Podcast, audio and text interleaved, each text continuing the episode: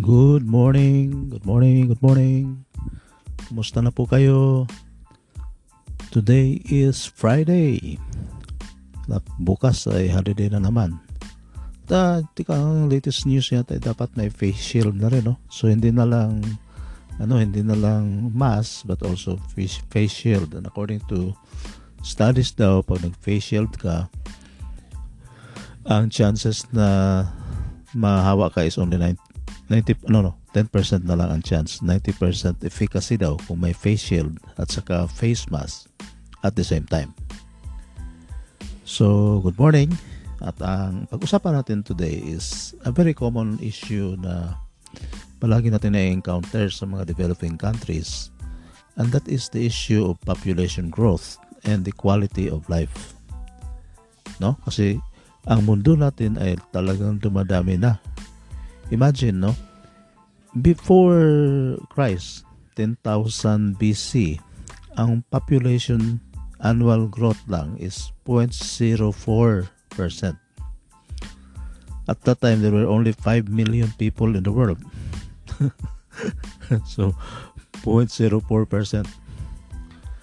Pero ang projection sa 2050, the year 2050, no? Based on the historical growth of the world is that the population growth will increase by 45% every year. Imagine, no? so napakabilis ang paglakas o paglubo ng ating population for the last 10 years. So ang tanong dito sa population growth is, Will developing countries be, be capable of improving the levels of living for their people with the current and anticipated levels of population growth? To what extent does rapid population increase make it more difficult to provide essential services? Ang pangalawang tanong is, how will the developing countries cope with the vast increase in the labor force over the coming decades? Will employment opportunities be plentiful or will unemployment levels soar kasi mas marami na ang tao? Number three is that what are the implications of higher population growth rates among the world's poor for their chances of overcoming the human misery of absolute poverty. No? So, wala para may chance pa ba ang mga mahihirap kaahon sa kahirapan with the higher population growth. Therefore, will developing countries be able to extend the coverage and improve the quality of their health and educational systems? No, so dami-daming tao, dami-dami na makaya pa ba i-provide ang health and educational services sa mga tao. And then number five, to what extent are low levels of living an important factor in limiting the freedom of parents to choose the desired family size? Is there a relationship between poverty and family family size? No, kasi ano nga eh, kung mahihirap ka, minsan wala ka na ring choice but also to have a bigger family. Dahil mahirap ka eh. Wala ka lang ginagawa eh. Nagawa ka na lang ng bata. And number six is the pursuit of wealth among the rich detrimental to global environment and to rising living standards among the poor than the absolute increase in their numbers. So yung ano ba, yung pagpadato sa mga mga dato na daan makasira ba na sa environment nakakapataas ba yan sa living standards sa mga mahihirap. Kaya lalo silang naging mahirap. Sample dyan is yung mga invention no? halimbawa yung cellphone yung text messages internet yung mga mahihirap ay napilitan na rin na mag-access ng cellphone sa internet at additional cost yan sa living nila no? text messages internet access dahil sa tingin nila, kailangan nila. Eh, dati-dati, wala naman yan. Eh. Okay naman tayo. Buhay pa rin tayo eh. So, ano ba ang structure ng world population? According to Tudaro, 75% of the world population ay nasa mahihirap na mga bansa. And 25% ay nasa mga mayayaman na bansa. So, yung pag ang isang bansa kasi ay mahirap according to statistics, mataas rin ang fertility and mortality trends. No? So the rate of population increase is measured by the natural increase and the international migration. Base sa mga study-study ng mga researchers, mas mataas ang natural increase sa mga mahihirap na bansa kumpara sa migration. In other words, pag halimbawa sa Pilipinas, mas marami pa rin ang nadadagdag sa population natin galing doon sa mga pinapanganak kaysa mga, yung mga pupunta sa ating bansa at dito na magtira. Okay. Now, isa sa problema ng population growth is itong tinatawag natin na hidden momentum of population growth. Ano ba itong hidden momentum? High birth rates cannot be altered. It cannot be altered overnight. The social, economic, and institutional forces that have, that have influenced fertility rates over the course of centuries do not evaporate by your family planning programs.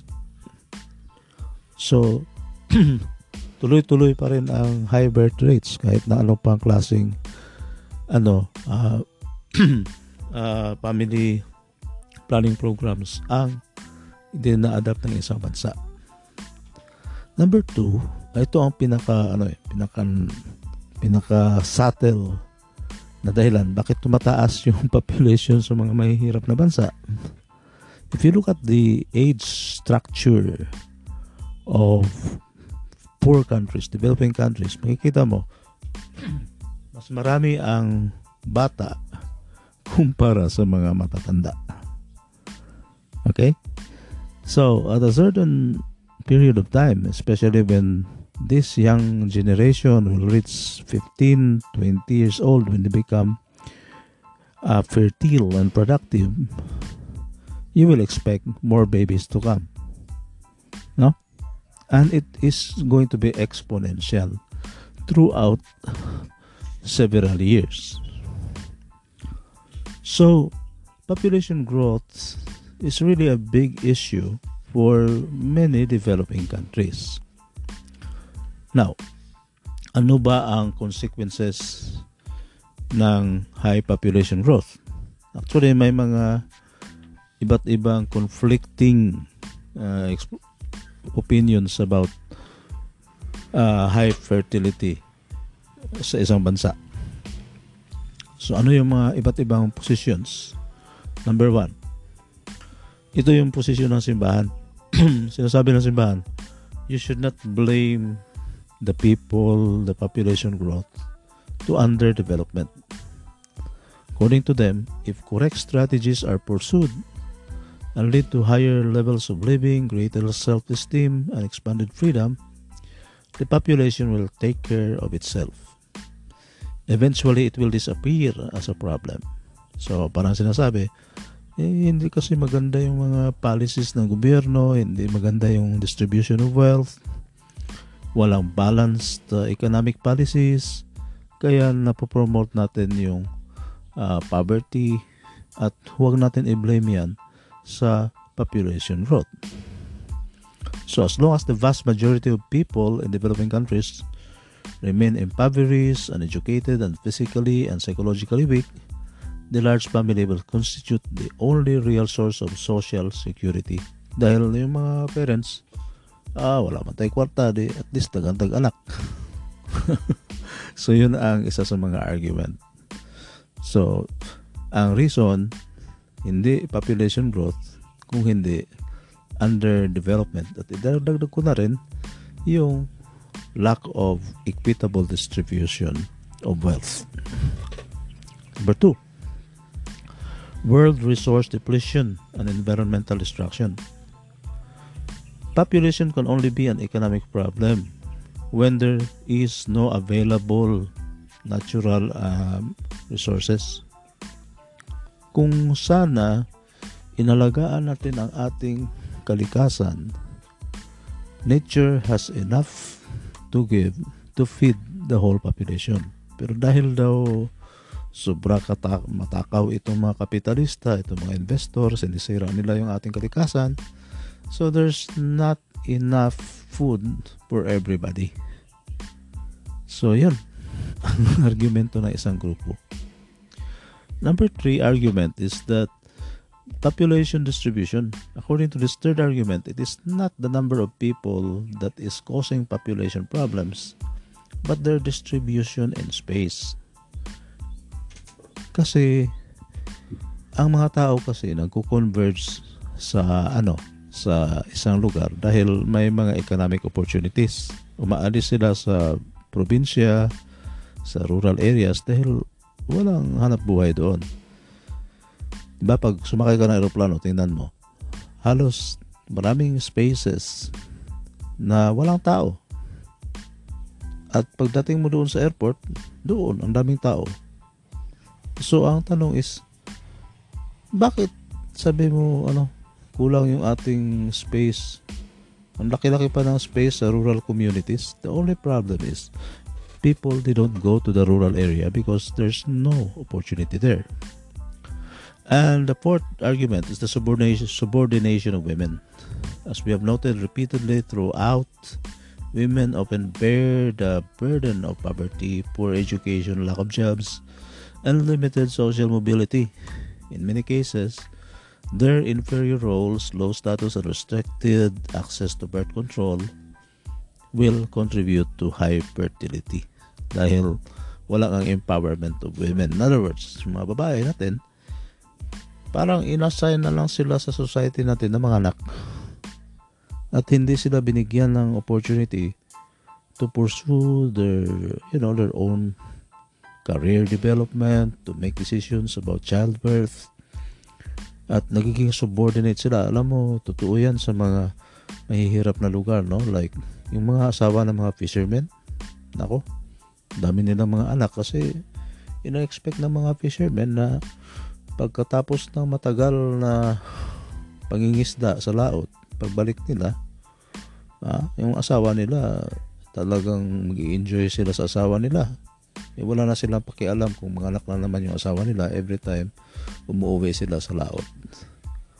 So the women were assigned as ano, no, yung mga tagabantay ng bata at taga-anak. Eh, sa mga studies nga namin dyan, eh, hindi lang ganun eh. Pati yung mga asawa eh, nagiging ano na rin, uh, bear ng burden sa possible STD, sexually transmitted infection and HIV infection because many of these pressure folks have also sexual encounters in foreign ports. So doble-doble na yung pag ano, pag-abuso ng mga babae. So yun ang mga arguments na nagsasabi na ang population growth should not be blamed. Okay. Ano naman ang other line of arguments? May iba rin kasi na argument eh. May nagsasabi na ang population growth daw is a desirable phenomenon. Because uh, the more people, the larger the population, lumalaki yung consumer demand at lumalaki rin yung ating labor force. No? So, actually, ang mga tao ay kayamanan. And the more people that you have, the more that you will become productive. Sa mga politiko naman, the more squatters, the more uh, people converge in their barangay, the more advantage yan sa kanilang eleksyon. At in fact, sa Philippines, sa budgeting system natin, isa rin yan sa problema kasi yung ating pag-allocate ng IRA ng budget sa mga local governments ay nagkabase rin sa population. Kaya sa mga politiko, mas maraming tao, mas maganda para sa kanila. Mas malaki yung budget, may chance pa sila na manalo, especially kung yung mga squatters ay supportado nila. Okay. So ano naman yung iba, ibang argument? Ang ibang argument nagsasabi that population is the reason for the global crisis. Ito na naman yung mga anti-population. That population is the root of all the social evils. Okay, unrestrained population increase is seen as the major crisis. It is regarded as the principal cause of poverty, low levels of living, malnutrition, ill health, lahat-lahat na dahilan. Lahat-lahat ay dahil sa population growth.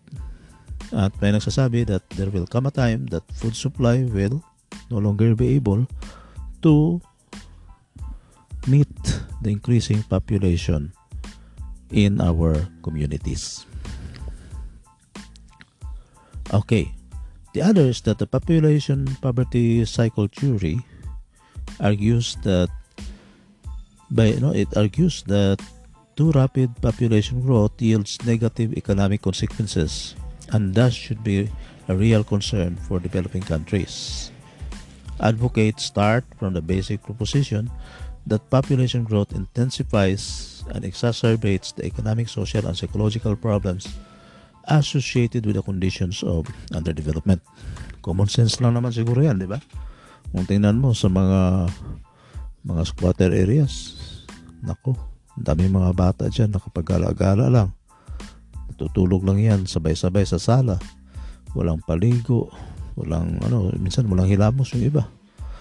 So, common sense will tell us that many, many children will really affect the economic conditions of a particular community.